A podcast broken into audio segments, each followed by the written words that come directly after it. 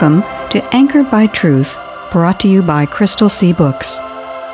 In John 14:6, Jesus said, I am the way, the truth, and the life. Our goal is to encourage everyone to grow in the Christian faith by anchoring themselves to the secure truth found in the inspired, inerrant, and infallible Word of God.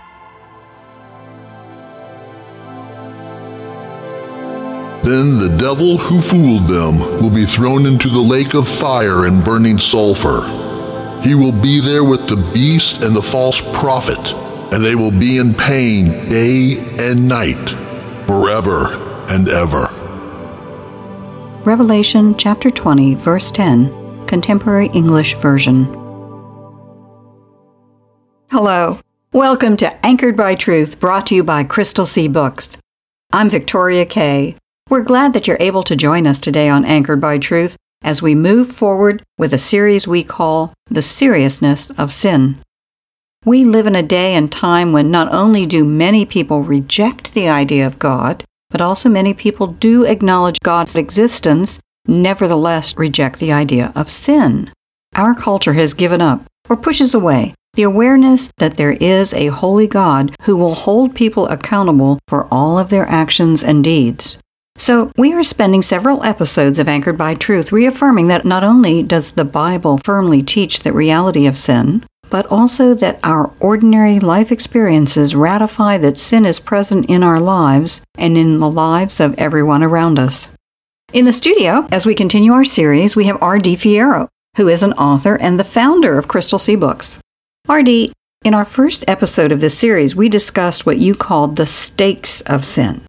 And last time, we identified that one of sin's dire consequences is that sin will send people to hell. That's a pretty high stake, isn't it? Sin is not a very pleasant subject to talk about, but it is a necessary subject for anyone who wants to understand the Christian faith, and that should be everyone because frankly, the entire Christian faith is about offsetting the consequences of sin and enabling people to have an eternal destiny that's going to be one of blessing and joy rather than one of condemnation and torment.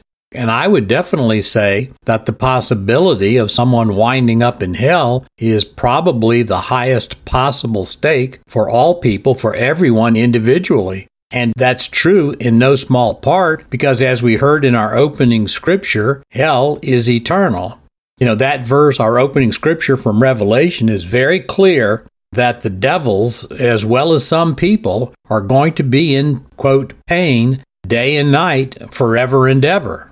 You know, the beast and the false prophet that are mentioned in that verse, those are people who served Satan's kingdom on this earth. So their fate for eternity is going to be the same fate as Satan's. That verse says the devil is going to be thrown into, quote, the lake of fire and burning sulfur, unquote. And that's one of the subjects that we want to talk about today. Do you think that the Bible is being poetic when it proclaims that the devil's eternal destination is a lake of fire and burning sulfur? Or is there the possibility that that verse contains some literal truth?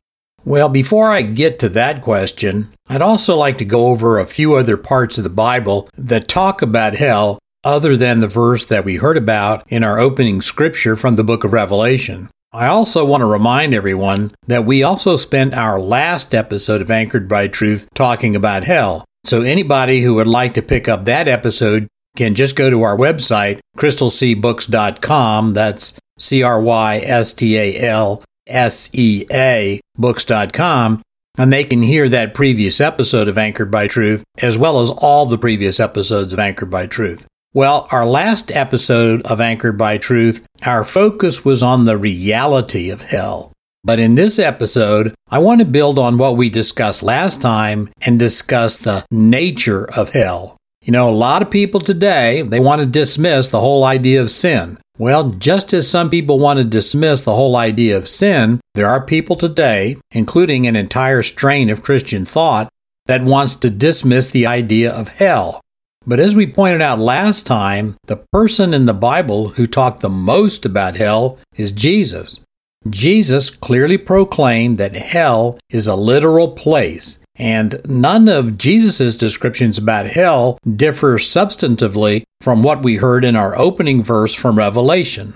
For instance, in the Gospel of Matthew, chapter 13, verses 49 and 50, Jesus said, quote, That is the way it will be at the end of the world. The angels will come and separate the wicked people from the righteous, throwing the wicked into the fiery furnace, where there will be weeping and gnashing of teeth. Unquote. In the Gospel of Mark, chapter 9, verses 47 and 48, Jesus said, quote, It's better to enter the kingdom of God with only one eye than to be thrown into hell, where the maggots never die and the fire never goes out. Unquote. And in the Gospel of Matthew, chapter 5, verse 22, Jesus said, quote, If you call someone an idiot, you are in danger of being brought before the court. And if you curse someone, you are in danger of the fires of hell. Unquote. These are just examples of some things that Jesus said about hell. All of those are from the New Living Translation Bible. So, just as Jesus confirmed the reality of hell in his teaching, he also gave us a great deal to consider about the nature of hell. And notice that in all of the sample scriptures you just mentioned, the idea of fire is present in each one. In Matthew chapter 13 verse 50, Jesus mentions a fiery furnace. In Mark chapter 9 verse 48, hell is said to be a place where the maggots never die and the fire never goes out. And in Matthew 5:22, Jesus said, "If you curse someone, you are in danger of the fires of hell." So here we have four different verses from various books of the Bible, and all of them contain some reference to fire. So it's little wonder that even cartoon depictions of hell in some Hollywood productions, as awful as they are theologically, all use fire as a common motif in portraying hell. Yes, but fire is not the only thing that is often mentioned when the subject of hell comes up in the Bible. One of the most prominent discussions about hell outside of Jesus' descriptions is found in the book of Jude, which is the next to last book of the Bible.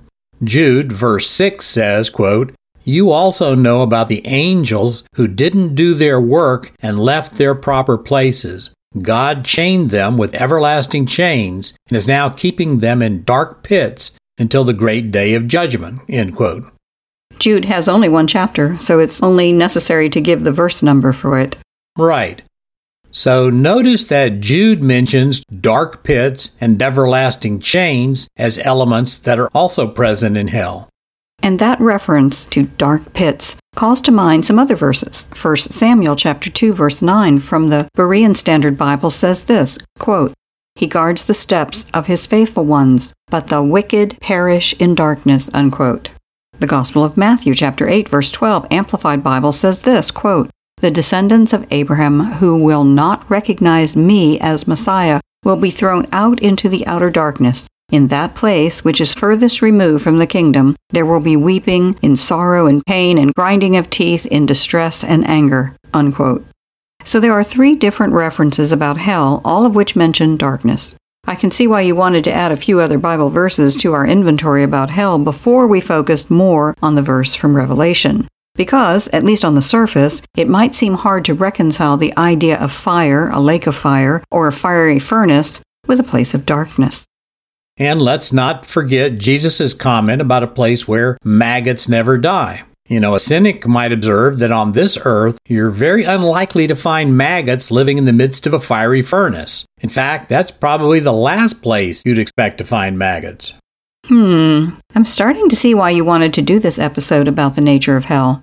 Taken together, we get a picture of hell that might seem to be confusing. Some people might even argue that some of the descriptions are in conflict with others. Well, and let's add a couple of more verses into the mix. And I think after we do so, some clarity will start to emerge. The Apostle Paul also wrote about hell, and a couple of the best known verses that he wrote about are found in 2 Thessalonians chapter 1 verses 7 through 9. Those verses say, quote, When the Lord Jesus appears from heaven, he will come with his mighty angels in flaming fire, bringing judgment on those who don't know God and on those who refuse to obey the good news of our Lord Jesus Christ. They will be punished with eternal destruction, forever separated from the Lord and from his glorious power. Unquote. So, one of the key elements about hell that we can point to with certainty is, quote, eternal destruction. Now, whatever the specific manifestations of hell are, they're all going to be destructive to the occupants of hell. And that destruction is going to last eternally. Now, for those of us who live in a physical universe, we are accustomed to always having destruction within limits. And if we tear down a building, there's going to be a point where the building is totally destroyed. If we have a garden and our dog gets loose, well, the dog may destroy the garden, but once the garden is destroyed, well, the garden's just gone. Now, human beings can destroy themselves, and many do, but that destruction always ends with death. In our physical universe, destruction is never eternal. There are always limits. But that changes when it comes to the time after our death in this physical universe. There are no limits there on how long destruction can continue. And that should begin to strike true terror in the hearts of people who think about it. It's one thing to suffer here. There are a lot of terrible diseases and conditions, and just about everybody knows somebody who has suffered with a prolonged condition. But we always know that their suffering will have a definite end. But that changes when we leave this life, doesn't it? And that's terrifying. Amen. So, from the Apostle Paul, we see a common element that ties all of our earlier verses together. Fires, furnaces, and maggots are all destructive in one way or another, and darkness is often a consequence of destruction.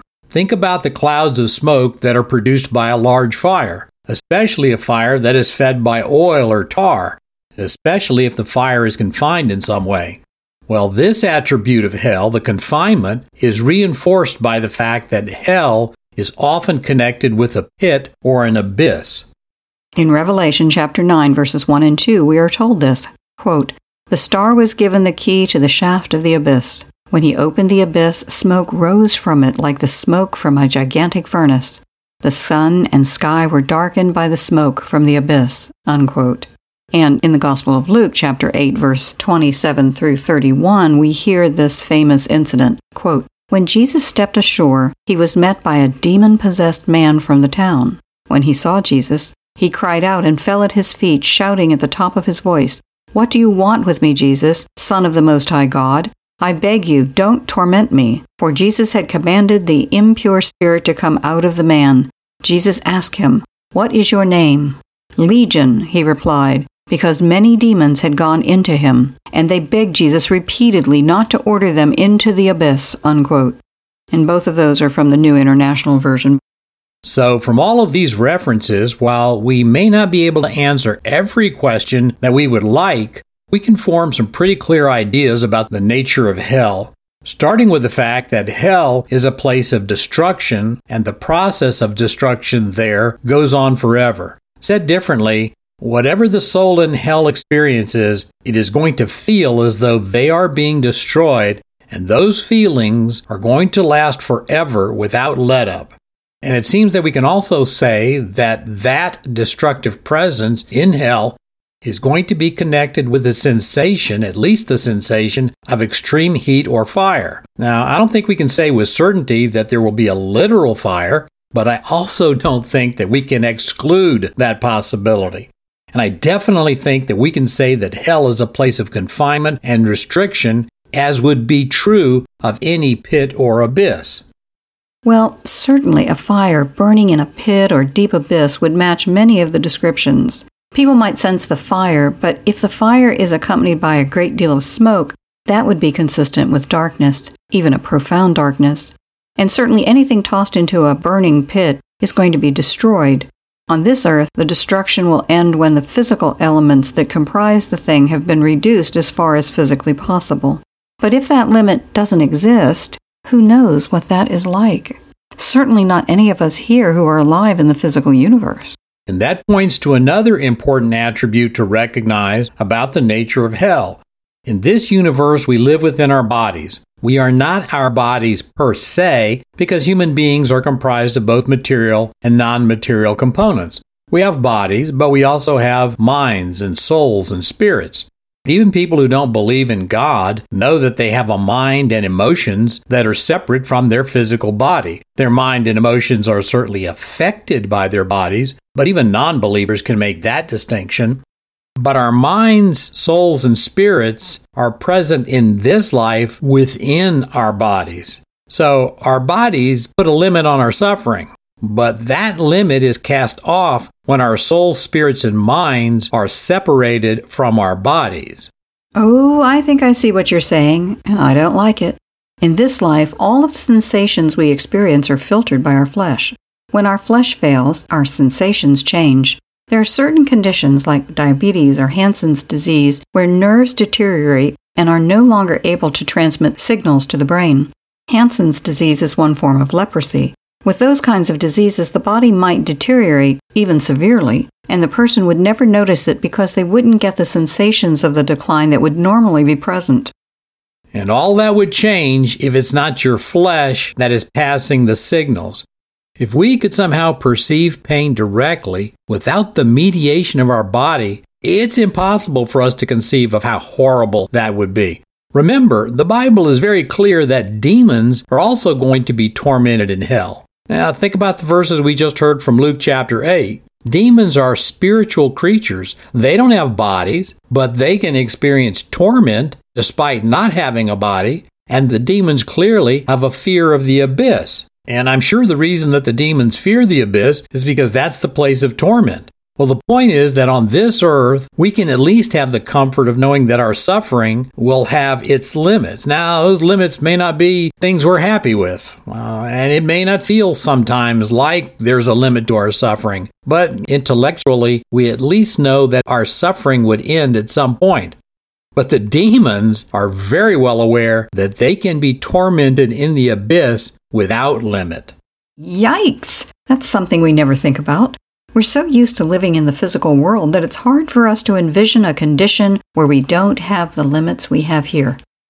So, as we said last time, all of this points out why we need to soberly and honestly discuss the seriousness of sin. Sin and hell are inextricably linked. Sin separates people from God's goodness and exposes them to the horror of hell. And hell is horrible. There's at least one more thing that we need to make clear about hell before we wrap up for today. Which is? Well, we need to get rid of the idea that hell is some kind of a giant party place where the sinners are all going to go and just be with their sinful friends, and then all of those sinners together are just going to continue sinning for all eternity. Well, I think most of us have heard that old saying that goes something like this I don't care if I get sent to hell. That's where all my friends will be. Is that what you're thinking about? Yes. There is a frivolous notion that circulates in our culture that even if hell is a hot place, everyone there will be free to roam around and at least share their misery with other people. Well, nothing could be further from the truth. You're thinking about the verse that we heard from Jude and about Revelation chapter 20 verses 1 and 2. Those verses say, quote, And I saw an angel coming down out of heaven, having the key to the abyss and holding in his hand a great chain. He seized the dragon, the ancient serpent, who is the devil or Satan, and bound him. Unquote. That's the New International Version Bible. Both Jude and John, who wrote Revelation, mention demons being bound with chains. Anyone bound with chains is certainly not going to be roaming about. Yes. Now, again, I don't know whether the chains are literal or whether God is simply using images that would have been familiar to the audiences of that time. Chains and prison and chains in prison were certainly common in the age when John and Jude wrote.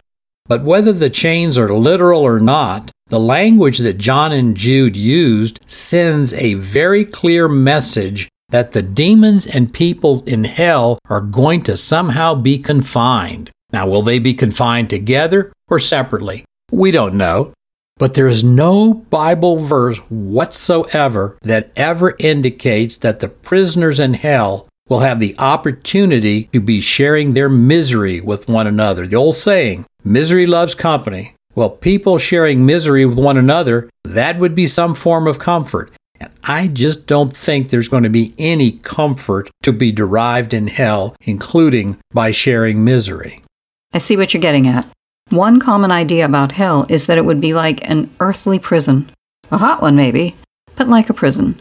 And in prison, prisoners are usually free to move about and talk to each other. Only the worst prisons chain the prisoners, and where that is done, it adds misery upon misery. But you see that as a distinct possibility in hell. Yes. A lot of people would like to think that all of the Bible's descriptions about the attributes and the nature of hell are symbolic rather than literal. But as the New Geneva Study Bible puts it in their textual note on hell, quote, these terms are probably symbolic rather than literal, but if anything, the reality will be more terrible than the symbol. New Testament teaching about hell is meant to appall us and fill us with horror. The symbols in the Bible always have an underlying reality. For hundreds of years, the Jews were told that a Messiah was coming who would be their deliverer, and they associated the Passover lamb with the deliverance because of their deliverance from bondage in Egypt. But when the ultimate Passover lamb arrived, the deliverance wasn't just from political bondage, but from the even far greater bondage to sin and hell. In other words, the reality of Christ's sacrifice provided a far better deliverance than they had expected. That's the positive side of symbols and reality. Hell is the negative side. Yes. Hell is not just a possibility, it is a certainty for anyone who rejects Jesus. So why risk eternal fire, the chains, the darkness, the bottomless pit? Why risk all that when there isn't any need to? Jesus will deliver everyone who confesses their sin and accepts his provision for their sin. Jesus will deliver them. You know, when he taught, Jesus talked about hell in large measure to make sure that his audience understood what was at stake. So, regardless of how we conceive of all of the descriptive elements of hell being manifested in reality, the truth is our human minds probably can't form an adequate image of the true horror that is present in hell. I am reminded of 1 Corinthians chapter 2 verses 7 through 9, quote, "The wisdom we speak is of the mystery of God, his plan that was previously hidden, even though he made it for our ultimate glory before the world began. But the rulers of this world have not understood it. If they had, they would not have crucified our glorious Lord. That is what Scripture means when they say, quote, No eye has seen, no ear has heard, and no mind has imagined what God has prepared for those who love him. Unquote. When the Apostle Paul wrote that, he was saying that heaven is going to be so glorious that we cannot imagine how glorious it will be. The glory of heaven has never entered the imagination of any human mind. Yes, and the same thing is true on the flip side. And one final note. In the Gospel of Matthew, chapter 25, verse 21, Jesus said, quote, Depart from me, you who are accursed, into the eternal fire prepared for the devil and his angels. That's the New International Version. Now, notice that Jesus, who would know, said that the eternal fire was not prepared for people. It was prepared for the devil and his rebellious angel followers. Human beings were created to live in Eden, in paradise. Adam and Eve exchanged a life without death in Eden for death and the possibility of sharing hell with the demons because they disobeyed God. And that's how serious sin is. One sin in Eden cost mankind an earthly paradise. Well, now it's up to each of us to decide whether we want to also give up our eternal paradise. The Apostle Paul said, God has prepared wonderful things for those who love him. The eternal fire was prepared for the devil and his angels, not people, not human beings. It was not prepared for us. It's foreign to us. We have to deliberately disobey God and reject his provision for our sin to partake of that.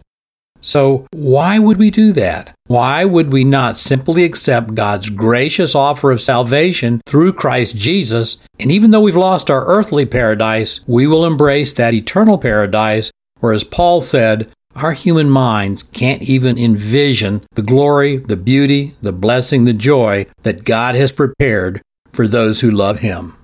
So, the big idea that we wanted to introduce in this series is that sin is serious. The nature of hell shows us how serious God is about sin. If sin weren't cosmically serious, hell wouldn't have to be so cosmically horrible. Our culture doesn't like the idea of sin or hell, and we understand that. But our preferences don't change reality. We don't like the idea of sin or that we might be sent to hell. At Anchored by Truth, we're not naive. We get that many people find the idea of sin and hell objectionable. But the question that each of us must answer for ourselves is whether we will accept the provisions that Jesus made for us or stubbornly continue to insist that sin is just an outdated concept with no relevance to our modern world. This sounds like a great time to pray. Today, let's listen to a prayer for our nation.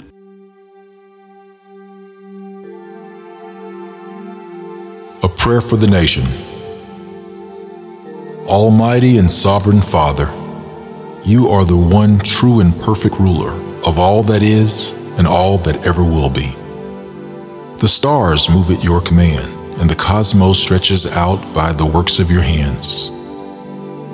If the heavens themselves and all they contain are ruled by you, then how much more are the nations of men subject to your eternal reign?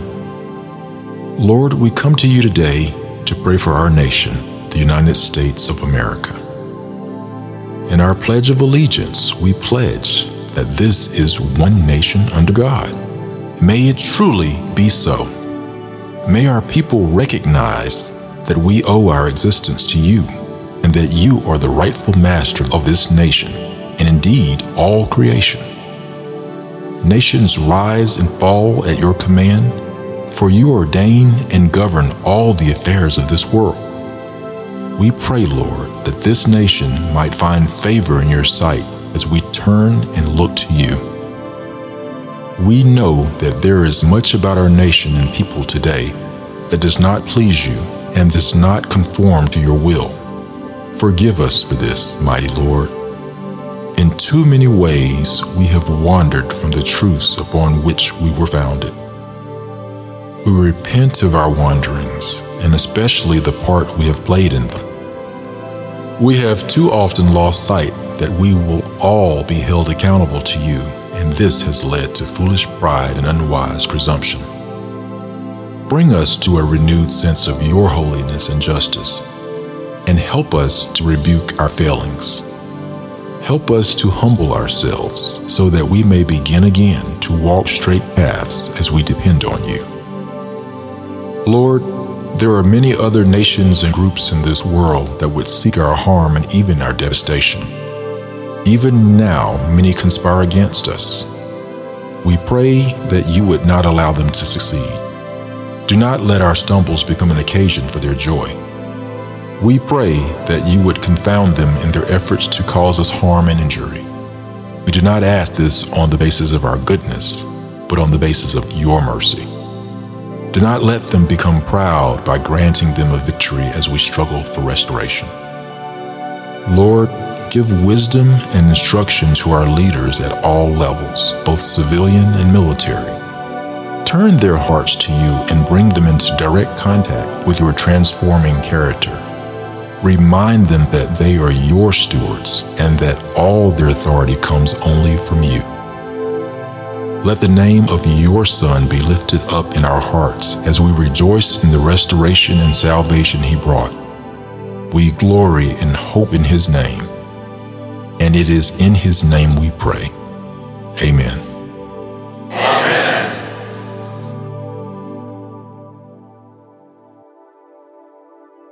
Is the Bible important in your life? Supporting Anchored by Truth with a contribution is an easy way to put your faith into action. The opportunity to help is available at crystalseabooks.com. How wonderful would it be for Jesus to commend us because we made His Word a priority in our lives and giving? We are grateful for your support and partnership. We hope you'll be with us next time, and we hope you'll take some time to encourage friends to tune in also, or to listen to the podcast version of this show. If you'd like to hear more, try out crystalseabooks.com where We're not perfect, but our boss is. And for those of you who need that website one more time, that's crystalseabooks.com. Crystal, C R Y S T A L, C S E A, and books, B O O K S dot com. Thank you for your support.